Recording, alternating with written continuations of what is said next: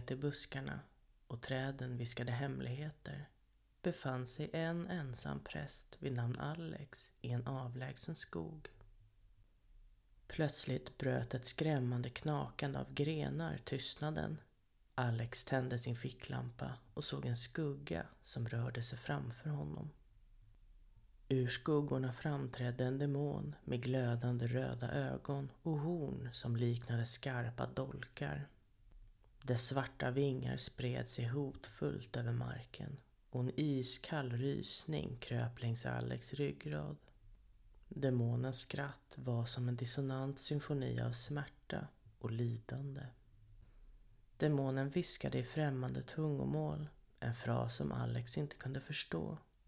Paniken tog över och han försökte springa, men hans ben kändes som bly. Demonen närmade sig och en våg av förtvivlan fyllde Alex när han insåg att han var fast i demonens klor. I sista ögonblicket slungade Alex sin flaska heligt vatten som han alltid hade med sig mot demonen. Den skrek i plågor när vattnet träffade honom och dess form började förvridas och smälta som vax i eld. Med en öronbedövande explosion av ljud och ljus försvann demonen tillbaka in i skuggorna och natten blev åter tyst. Andfådd och skärrad återvände Alex hem med vetskapen om att han hade mött en demon och överlevt. Men med en skrämmande insikt om att det onda alltid lurar i mörkret och en starkare tro på himlen och Guds änglar. Välkommen till ett nytt avsnitt av Oknytt och andra väsen. Här dyker vi ner i världen av mystik och varelser. Den här veckan ska vi fortsätta att prata om den andra sidan och allting som tillhör den. Det finns ju minst sagt en hel del. Det paranormala är både spännande och skrämmande på samma gång. Man kan ha förmågor som klärvoajans, astralprojektion och det finns paranormala lekar som man inte bör delta i. Och det finns tidsresande. Men just den här gången fortsätter vi på spöken och andar och framförallt demoner och paranormala lekar. Som Poltergeist. Ja, många som är födda före 2000-talet tänker nog mest på filmen med samma namn från 1982 och dess uppföljare. Med Heather O'Rourke i huvudrollen. Filmerna i sig, som är tre stycken, sägs ha vilat en förbannelse över. Flera av skådespelarna avled kort efter inspelningarna. Men det är inte filmerna vi ska prata om. Men däremot Poltergeist. Och vad är det då? Ordet i sig är tyskt och direkt översatt så blir det bullerande. Väldigt passande eftersom det här fenomenet är associerat med höga ljud och flygande föremål i form av en köksgeråd till exempel. Det är en energi som livnär sig på negativa känslor och den tar sig an en väldigt våldsam form och som inte känner sympati eller kärlek. De har en väldigt negativ natur, Poltergeist. Och eftersom en poltergeist livnär sig på negativ energi så är den ofta centrerad till en person. Inte som en vanlig hemsökelse med spöken där hemmet eller platsen i sig kan vara hemsökt. Flyttar du följer poltergeisten med dig eftersom det är din energi som den livnär sig på. Och en hemsökelse kan vara direkt farlig eftersom det är en destruktiv kraft. Ofta så brukar man säga att en hemsökelse av en poltergeist är tillfällig men sen beror det nog på hur lång tid man anser att tillfälliga är. Är det ett par dagar eller ett år? Och hur märker man skillnad? Vad är det som avgör att det är en poltergeist man har hemma och inte ett argt spöke? Man kan dela upp hemsökelsen i nivåer. Nivå 1 så kan man känna kalla fläckar i sin omgivning. En tydlig förändring.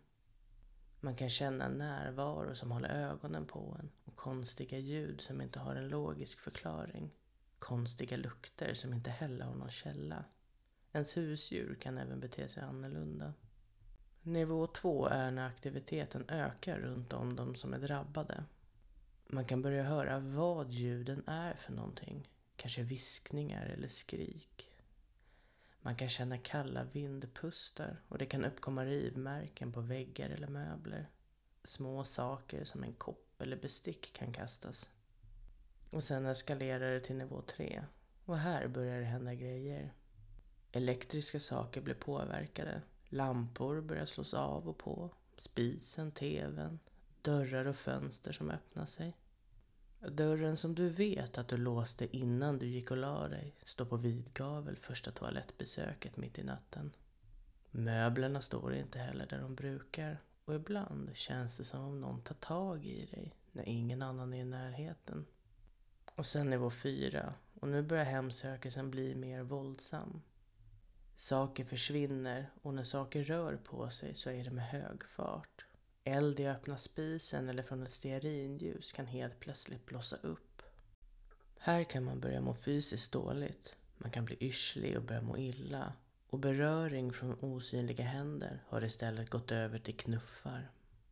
Och sen så kommer den sista nivån. Nivå 5. Det är den farligaste också. Här blir poltergeisten verkligt fysisk. Bett och slag är vanliga. Man kan bli upplyft och kastad. Repor och rivmärken på sig själv, väggar och möbler är vanligt här. Den här nivån av aktivitet är livshotande då köksknivar eller andra vassa redskap kan kastas emot dem som kommer i poltergeistens väg. Så hur i hela fasen blir man av med en sån här entitet då? Och egentligen så finns det olika sätt. Rena och driva ut, salvia, skyddsrunor och kristaller kan funka. Och eftersom en poltergeist livnär sig på dina negativa tankar och känslor kommer den vilja hålla sig kvar så länge du livnär den. En asarg tonåring i puberteten är väl en dröm för en poltergeist menar många. Ofta så hjälper det när de negativa tankarna och känslorna försvinner. Då finns det inte längre någonting som göder poltergeisten och ger den energi. Sen hur lång tid det tar att få glada tankar och positiv energi, ja, det beror ju på. Ja, mycket finns där ute. R skickade in en berättelse om en spegel och om en gammal herrgårds hemligheter. I en gammal herrgård som legat öde i århundraden, gömd i en skog, stod en antik spegel. Spegeln var stor och praktfull, inristad med förgyllda mönster som hade sett bättre dagar. Herrgårdens tidigare ägare hade alltid varnat för att inte titta för länge in i den spegeln. Men få visste varför. En ung kvinna vid namn Eliza hade nyligen ärvt herrgården efter sin avlägsna släkting. Hon var fascinerad av dess historia och skönhet. En kväll med en nyfikenhet som brann starkt inom henne stod hon framför spegeln och stirrade in i dess djup. När hennes blick fastnade i spegelns glans såg hon någonting underligt. Det var en dimmig skepnad som började ta form. Ett par ögon, djupt svarta som natten, tittade tillbaka på henne. Det hon inte visste då var att det var en demon som varit fången i spegeln i generationer. Demonen smög sig ut ur spegelns skuggvärld och ut i Elisas verklighet. Den antog en bedräglig form. En vacker ung man med mörka ögon och förförisk charm. Han kallade sig själv Lucius. Lucius förförde Eliza med sin skönhet och skarpa sinne. Han visade henne hemligheter om herrgården och dess gömda rikedomar. Eliza blev vansinnigt förälskad i Lucius. Men snart började hon märka att någonting var fel. Lucius föreslog farliga handlingar och uppmanade henne att ge upp sitt gamla liv. Hon insåg att Lucius, den vackre främlingen från spegeln, hade en mörk agenda. Han ville befria sig själv helt och hållet från spegeln genom att ta hennes själ. Eliza insåg att hon hade blivit lurad och att hennes besatthet av spegeln hade varit hennes fall. Hon planerade en smart fälla för Lucius. Herrgården hade många hemligheter. Med hjälp av en trollformel från en gammal bok lyckades hon tvinga honom tillbaka in i spegeln. Spegeln svalde demonen med ett raseri som skakade herrgården. Eliza flydde undan och när allt hade tystnat förseglade hon spegeln på nytt. Herrgården förblev öde Men spegeln låg gömd under lager av dukar och tidens damm. Eliza visste att demonen var bunden. Men om spegeln någonsin skulle komma i fel händer igen skulle Lucius åter försöka ta sig ut ur spegeln. Och så fortsatte spegelns mörka saga att vara dold för världen i väntan på nästa oskyldiga själ som skulle falla för dess bedrägliga skimmer. Det här är alltså berättelsen om demonen i spegeln som blev som en muntlig varning bland lokalbefolkningen där den har berättats i generationer. Spegeln blev en symbol för frestelse och destruktiva begär och dess hemlighet blev välkänd i byn och levde vidare som en påminnelse om att vara försiktig med vad man längtar efter. Ja, speglar. En spegel har många användningsområden. Men en del av dem är nog mindre bra. En spegel är också en portal, eller i vissa fall ett fängelse. Tänk om det finns en värld inne i våran spegel, som i filmen Mirrors, eller i tv-serien Once upon a time. Finns det väsen och entiteter som bara verkar genom speglar? Spelar det någon roll hur många speglar man har i ett rum? Och kan man ha dem mitt emot varandra? Det sägs att man inte ska ha två speglar mitt emot varandra i ett rum. Det kan beskrivas som ett öppet fönster eller en öppen dörr. Vi låter ju inte våra fönster eller ytterdörrar stå på vid gavel. Då ska vi inte heller göra samma sak med en spegel. Vem som helst ska ju ta sig in. En bekant beskriver demoner som verkar genom speglar på följande sätt. Det finns olika sätt demoner som sägs gömma sig i speglar kan agera, beroende på vilken religion och tro man tillhör. Här är några vanliga sätt som de kan agera på. I vissa berättelser kan demoner i speglar försöka locka och manipulera människor att komma närmare spegeln. De kan använda förföriska metoder för att försöka fånga eller kontrollera sina offer. De kan även skapa skrämmande eller förvridna illusioner i spegeln för att försöka skrämma sina offer eller förvränga deras självbild. I vissa berättelser så kan demonerna använda speglar som portaler för att besätta människor. Det här kan leda till att offret blir besatt av demonens onda närvaro och förändras på grund utav den. Och dessutom så sprider de ondska. Och de som gömmer sig i speglar kan också använda speglarna som en plattform för att sprida sin ondska eller negativa energi till omgivningen.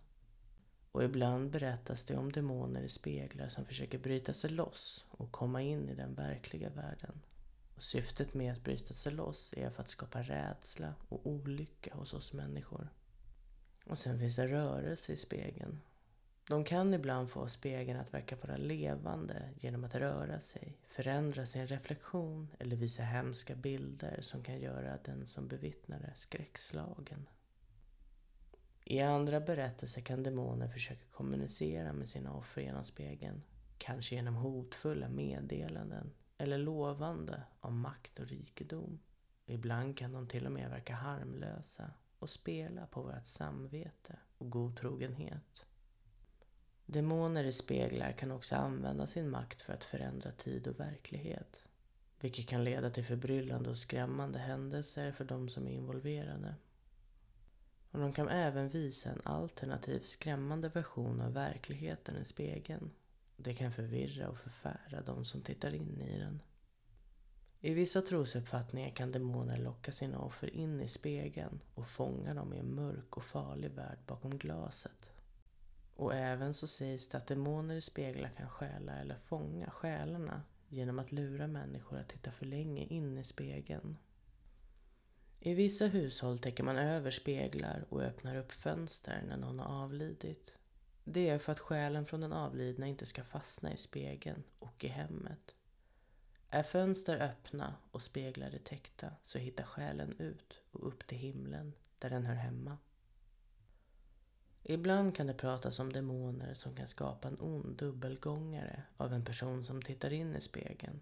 Och den onda dubbelgångaren kan sen komma ut i den verkliga världen och orsaka skada. De kan även manipulera spegelbilder för att visa förvrängda eller skrämmande versioner av världen. vilket kan få de som tittar in i spegeln att tvivla på sin egen sinnesstämning. Och i vissa trosuppfattningar så kan demoner i speglar tränga in i drömmar eller tankar hos de som är nära spegeln, vilket leder till mardrömmar eller i värsta fall besatthet. De kan även ändra tidslinjer eller föra tillbaka människor till tidigare hemska ögonblick i ens liv, vilket förstärker oro och ångest. De är förrädiska och kan ändra sitt utseende till någon som vi litar på. En vän eller någon när och kär som har gått bort och det kan användas för att lura och föra folk till deras undergång. Speglar kan användas för att skapa olika övernaturliga fenomen som spöklika händelser och ljud som skrämmer de som är i närheten. Och demoner i speglar kan förstärka människors inre rädslor, tvivel och skuld och det kan ha en negativ inverkan på den psykiska hälsa. Vissa tror att de kan få en människa att fastna i en dimension inuti spegeln där tiden står stilla och de blir för evigt fångade. Och eftersom speglar är portaler så finns tron om att demoner och väsen utnyttjar det genom att dra in farliga föremål från andra världar in i våran. Och sen det sista. Demoner kan skapa en spegelvärld som är en kuslig spegling av den verkliga världen där allt är förvridet och skrämmande. Så ja, speglar kan vara skrämmande på många sätt. Det kanske är därför vi bara har en spegel här hemma hos oss. Badrumsspegeln får duga helt enkelt. Men om vi tar oss vidare från speglar till de övernaturliga lekarna. Det är någonting som man ska ta på allvar. Man vet aldrig vad det är man bjuder in. Och i förra avsnittet hade vi med historien som hette The Shoebox Telephone. Och det är just en sån lek. Sen har vi ju det populära ojabrädet, eller anden i glaset. Det finns ju mycket mer, men allt det här är saker som man bör vara försiktig med. Alla kanske inte vet hur man stänger ojabrädet på rätt sätt och på det viset så får man oönskad aktivitet hemma. En tumregel är att du alltid ska säga hej då. Tacka för kontakten. Ställ rätt sorters frågor. Inga när kommer jag att dö-frågor. Och om man känner att närvaron man har med sig inte är vänligt sinnad, tacka för kontakten och säg hej då. Har man ändå fått någonting med sig så kan det vara bra att be om hjälp att rensa och få lugn och ro igen. Jag tänkte avsluta med en historia som har fått namnet The Apex. De sista dagarna har varit fruktansvärda. Jag hade aldrig i min vildaste fantasi kunnat tänka mig hur detta skulle sluta. Vi har varit i helvetet och det kommer vara en lång, lång väg tillbaka. Dessa händelser jag kommer att berätta om sträcker sig över 24 timmar 24 timmar mitt ute i skogen där vårt enda syfte var att fly från jägaren som vi själva tillkallade. Jägaren som kallas The Apex och tiden efter spelet. Vi trodde inte att det skulle funka. Vem tror på sånt här? Spöken och övernaturliga jägare. Det var jag, mitt namn är Lotta, min man Robert, min svåger Valle, min svägerska Anna och min syster Trina. Anledningen till att vi valde familjen var att man ska lita på varandra utan några tvivel. Man måste hålla ihop. Ingen får bli lämnad kvar. Och vem lämnar kvar sin familj? Ingen. Det var vad vi trodde i alla fall. Allt började egentligen med att vi satt hemma hos min mans föräldrar. Vi hade precis ätit lite söndagsmiddag och medan kaffet började rinna passade vi på att gå ut och ta oss ett bloss. Det var Valle som började prata om leken. Han hade läst på en hemsida om den. Han undrade vad vi andra tyckte. Kunde sådana här saker verkligen finnas? Vi alla hade delade meningar. Jag och Robert trodde att det mycket väl var möjligt. Valle och Anna var skeptiska. Vi hamnade i en djup diskussion om saken och Valle utbrister. Låt oss prova. Vad är det värsta som kan hända? Vi gick igenom reglerna och kom fram till att vi vill ha med minst en person till. En person som verkligen inte tror på det paranormala. Min syster, Trine. Efter mycket övertalning så gick hon med på att följa med på våran lek. Vi planerade ett datum och satte planen i verket. Vi åkte till en stor skog där jag och min man bor. En skog som är så stor och så djup att det inte finns någon risk att vi kommer stöta på någon människa. En skog som ligger långt bort från bebyggelse. Med fullproppade ryggsäckar och varma kläder för att klara av 24 timmar på flykt sätter vi igång. Klockan är 04.00 på morgonen och solen ska snart gå upp. Om 24 timmar är vi klara. Trine var surmulen. Hon har alltid hatat skogen. Jag har fortfarande svårt att förstå varför hon ville följa med. Vi gick igenom reglerna igen. Vi går in i skogen när det börjar ljusna. Vi ska ställa oss i en ring och säga orden. Ingen får lämna gruppen eller bli ensamma kvar. Vi får inte skada varandra.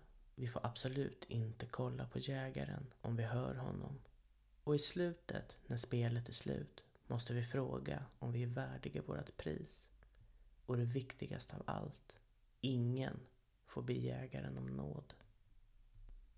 De första solstrålarna tittar fram. Vi kollar på varandra, bildar en ring och tar varandras händer. Samtidigt uttalar vi orden. Vi är allierade. Vi önskar att spela mot en värdig motståndare. Kommer ingen utmaning att möta oss. Vi står alla tysta en stund. Jag möter Roberts blick och kramar hans hand hårdare. Då hör vi det. Ett högt brak någonstans i skogen talar om för oss att spelet har börjat. Vi springer allihopa in i skogen tillsammans samtidigt som vi hör märkliga ljud bakom oss. Tanken slår mig med kraft. Vi är jorden nu. Vi är lovligt byte. Timmarna går och vi tar oss djupare in i skogen. Vi talar med dämpande röster och håller oss tätt ihop. Ibland låter det långt bakom oss. Då kan vi sakta ner en stund. En stund hörde vi inget alls. Då passade vi på att få i oss lite mat. Vi tänkte smart och hade med oss ett gäng färdiga smörgåsar. Det blev en snabb måltid och vi hörde grenar braka och skrik inne i skogen bakom oss. Än en gång sprang vi. Dagen klarade vi bra. Inga större katastrofer och vi höll alla ihop. Vi skrattade och pratade med varandra, även om vi hela tiden kände faran hänga över oss. Vi trodde att vi kunde klara oss ur det här. Det skulle bli en jävla historia att berätta. Och sen kom natten. Trine blev konstigare och konstigare. Mer avlägsen på något vis. Valle och Anna uttryckte sin oro medan Trine gick tio meter framför oss. Vad fan är det med henne? utbrister Anna.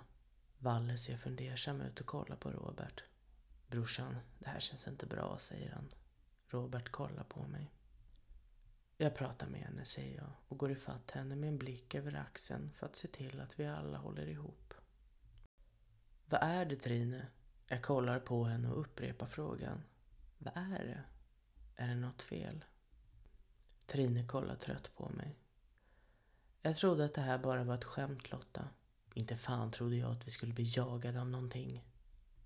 Jag ser frustrationen i Trines ögon och hör den mer i hennes röst. Vi var ju tydliga med att det faktiskt kan hända någonting. Du gick ju själv med på det här på egen risk, Trine. Du kan på allvar inte vara förbannad på mig för det nu. Trine suckar frustrerat och svarar med avsmak i rösten. Jag värderar mitt liv. Tror du att jag bryr mig om någon av dem? Jag stannar mitt i ett steg och spänner ögonen i henne. De är min familj, Trine. Min familj. Dessutom så skiter jag i vad du tycker. Vi lovade varandra när vi gick in i skogen att ingen ska bli lämnad kvar. Eller bli skadad. Tänker du leva upp till det löftet? Trine suckar. Mm, jag får väl göra det då. Hon börjar gå igen och ökar takten. Jag förstår att hon inte menade vad hon sa. Robert kommer ifatt mig. Och det där gick bra. Jag kramar om min Robert och berättar vad som har sagts. Han tar min hand i sin och säger Ingen blir lämnad kvar. Inte ens hon. Det börjar bli mörkt. Efter en snabb middag ökar vi takten. Robert, jag och Anna och Valle går tillsammans. Trine håller avståndet framför oss. Jag vet egentligen inte hur det började. Det verkar som om vi alla hörde och kände olika saker i det ögonblicket. Jag förstår nu i efterhand att det var ett sätt att försöka splittra oss. Jag hörde någonting precis bakom mig. Ett hummande. Sen kände jag en andedräkt så vedervärdig att jag trodde att jag skulle svimma. En andedräkt av ruttet kött. Någon, eller något, andades rakt ner i min nacke. Allt gick så fort. Jag fattade Roberts hand och skrek till de andra att springa rakt fram så fort vi kunde. Jag hör Robert bredvid mig. Men håll för helvete ihop. Jag ser hur Valle och Anna springer framför oss. Precis när Anna ska kolla över axeln skriker jag åt henne att hålla ögonen rakt fram. Du vill inte se det som finns bakom oss. Anna vänder snabbt huvudet fram igen. Ficklamporna studsar i terrängen och vi duckar för nedfallna träd och hoppar över rötter. Vart är Trine? Precis när jag har fått ur mig orden ser jag henne. Hennes steg saktar ner och hon orkar inte springa längre. Jag hugger tag i hennes jacka med min fria hand och praktiskt taget släpar henne med mig samtidigt som jag håller hårt i Roberts hand. Trine skriker. Jag känner att hon rycker till. Det är någon bakom mig. Jag hör paniken i hennes röst. Istället för att svara rycker jag henne snabbare framåt. Jag känner hur någonting bränner till i min nacke. Sen känner jag hur det rinner längs med ryggen. Fan, tänker jag för mig själv. Spring fortare. Innan jag hinner reagera snubblar Trine och drar mig ner i fallet. Jag ser hur Robert bromsar in och innan han hinner stanna helt skriker jag åt honom att fortsätta. Vänd dig inte om. Vad du än gör. Fortsätt springa. Jag kommer. Palle och Anna är jämsides med Robert och drar i honom för att hindra honom från att vända sig om. Jag kollar på Trine och säger med sammanbitna tänder. Res dig upp. Vi är inte klara ännu. Res dig upp. Trine gråter men reser sig motvilligt upp. Jag tar tag i hennes arm och börjar öka takten samtidigt som vi känner lukten. Ruttet kött. Jag hör hummandet bakom mig ännu en gång. Jag ser paniken i min systers ögon. Vi ökar takten. Spring Robert, spring nu! Han hör allvaret i min röst och tar tag i sina syskon och puttar dem framför sig när de ökar takten. Jag känner Trines grepp om min arm, darrande. Förlåt, förlåt, snyftar hon. Jag vrider på huvudet och ser att hon kollar snabbt på mig. Innan jag ens hinner reagera slår hon krokben för mig. Jag känner marken mot mitt ansikte. Trines misstag var att kolla bakåt. Jag vet inte vad det var hon såg, men det hon såg fick henne att stelna till och falla till marken. Trots den bultande smärtan i mitt ansikte släpade jag mig upp och sprang fram mot Trine, snubblade och ramlade till marken igen. Allt går på några sekunder nu. Jag hör hummandet komma närmare och närmare. Grenar knakar i närheten av oss. Jag ligger bara ett par meter ifrån Trine och jag hör Roberts röst mellan träden. Han ropar mitt namn. Jag hör kvävda snyftanden från Trine. Hon tjuter till. Sen är allt tyst. Hummandet hörs inte längre. Allt jag hör är Roberts, Annas och Valles röster en bit bort. Jag kollar upp. Hon är borta. Trine är borta. Jag reser mig upp och springer vinglandes bort mot min familjs röster. Jag kramar om dem när jag kommer fram. De förstår att någonting har hänt och frågar var Trine är. Jag förklarar tyst vad som hände. Helvete, säger Valle. Kolla på klockan. 03.00. En timme till så är vi klara. Vi måste börja springa mot startpunkten, säger Anna med andan i halsen. Vi andra nickar och småspringer mot platsen där allt började. När klockan slår 04.00 ser vi slutet på skogen och springer mot startpunkten. Kom ihåg frågan när vi är klara. Är vi värdiga? säger Robert. Vi alla springer och nästan ramlar ut ur skogen. Vi sätter oss ner på marken och kramar om varandra en lång stund. Sen hör vi fotsteg. Spända efter 24 timmar på flykt hoppar vi alla upp och kollar runt omkring oss. På grusvägen ser vi en parkvakt komma gåendes emot oss med en låda i famnen. Vi håller ögonen på honom när han ställer sig framför oss, kollar på var och en av oss och frågar. Är ni värdiga? Robert svarar. Är vi? Parkvakten ger lådan till Anna, ger oss en kort nick och går sedan in i skogen och försvinner bland träden. Vi går fram till min och Roberts bil och kör hem till oss i tystnad. Anna håller lådan i knät i ett fast grepp. Väl hemma hos oss öppnar vi lådan. Anna utbrister häpnat. Herregud, jag trodde att den här var borta. Hon tar upp en sliten liten tygapa och kramar den hårt. Robert tar upp ett halsband ur lådan och håller den hårt i handen. Det är ett halsband med en klar grön sten i en ram av silver. Hur hamnade den här? undrar han misstänksamt. Kvar i lådan ligger två hopvikta pappersark. Ett med mitt namn och ett med Valles. Hemligheter, säger Valle tomt. Han tar sin lapp och lägger den i sin byxficka. Jag vill inte veta vad som står här idag, säger han och klappar sig på byxfickan. Kanske en annan dag. Jag tar upp min lapp och kollar på Robert. Jag måste få veta. Jag vecklar ut den och läser tyst. Hon hade alltid tänkt att offra dig. Nu är allt förlorat. Jag sitter tyst med lappen i min hand. Robert kikar över min axel och läser. Han lägger sin hand på min axel och pussar mig på huvudet. Efter fyra dagar hittade polisen Trine igen vandrandes ute i skogen. Uttorkad och i dåligt skick.